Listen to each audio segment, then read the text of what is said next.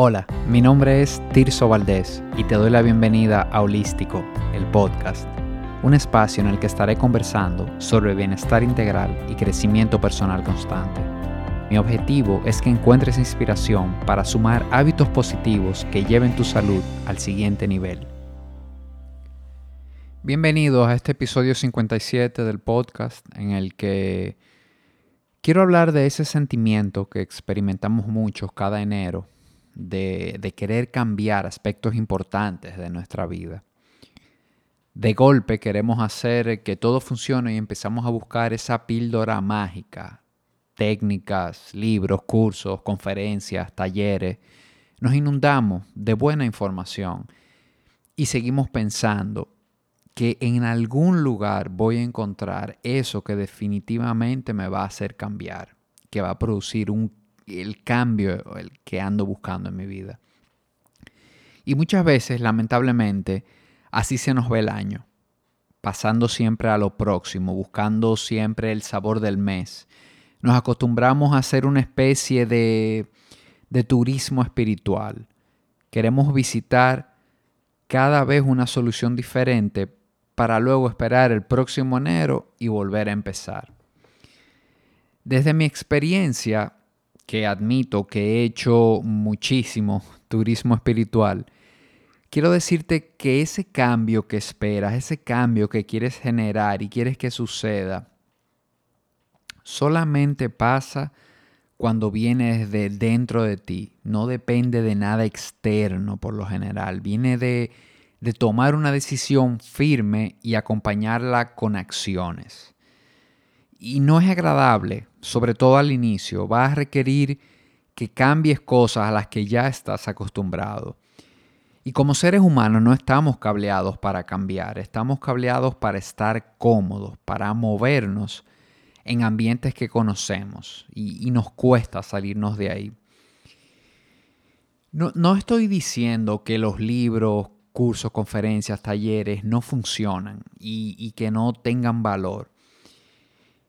Digo que funcionan cuando en realidad accionas y dedicas suficiente tiempo a digerirlos y a aplicar eso que conociste en cada uno de ellos a través de, de prueba y error, de probar contigo mismo, de ir adaptando esos conceptos que viste esas informaciones a lo que es tu individualidad, esas cosas que te hacen único como persona. Otro aspecto importante es que esto lleva tiempo, requiere paciencia. No tiene nada que ver con la cantidad de libros que tú leas al año o seminarios a los que asistas.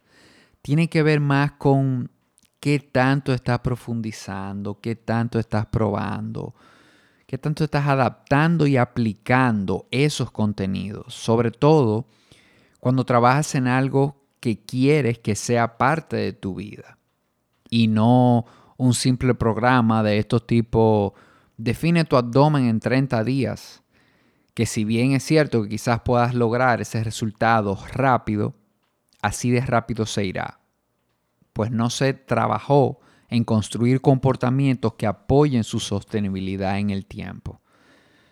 En muchas ocasiones pasamos muy rápido al, ay, es que eso no es para mí, no me funcionó, lo, probé y no me funcionó.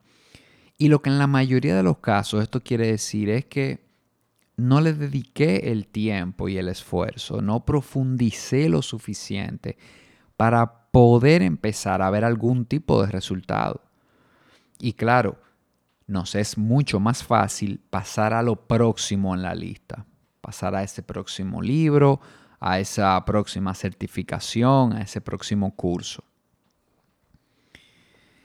Te voy a dejar, te, quiero dejar en este episodio algunas recomendaciones que me han funcionado para ir dejando un poco, despegando un poco de lo que es ese turismo espiritual, ese ir pasando de una cosa a la próxima.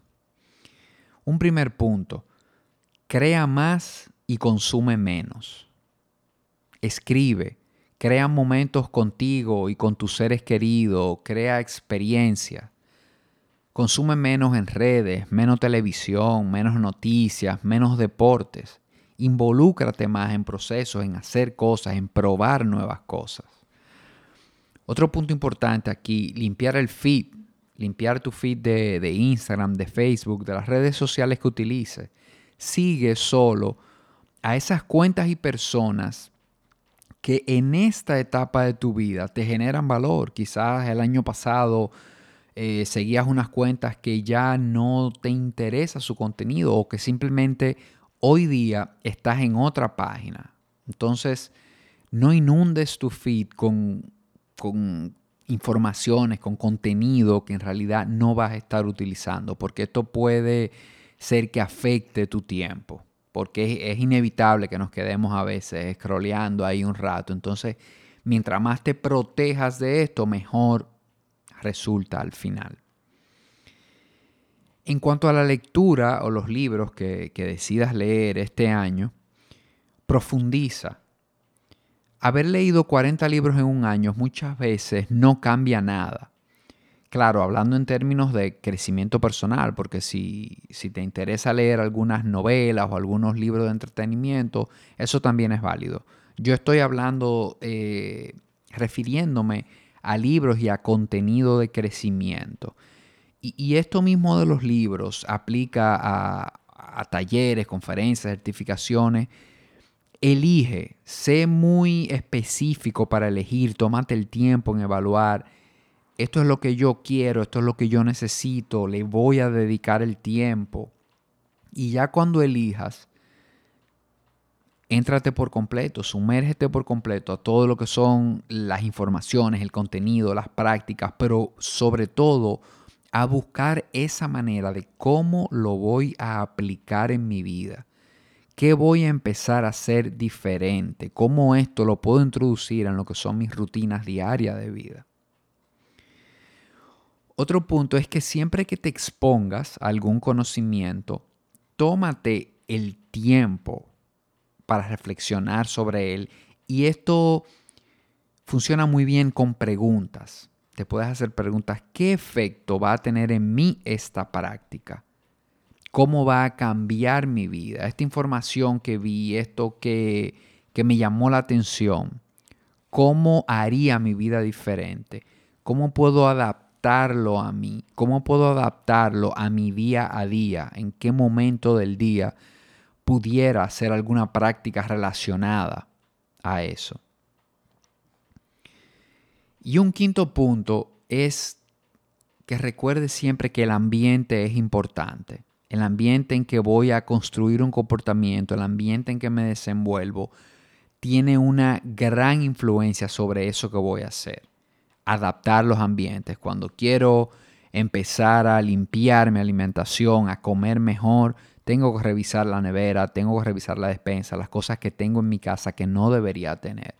Tengo que crear un ambiente propicio para esa buena alimentación. Cuando quiero empezar a dormir mejor, tengo que revisar mi habitación. Tengo que ver que mi habitación sea un lugar que verdaderamente invite al descanso no que sea un centro de entretenimiento con, muchas pantallas grandes y, y, dispositivos electrónicos. Así que el ambiente es importante y este ambiente incluye también las personas a tu alrededor.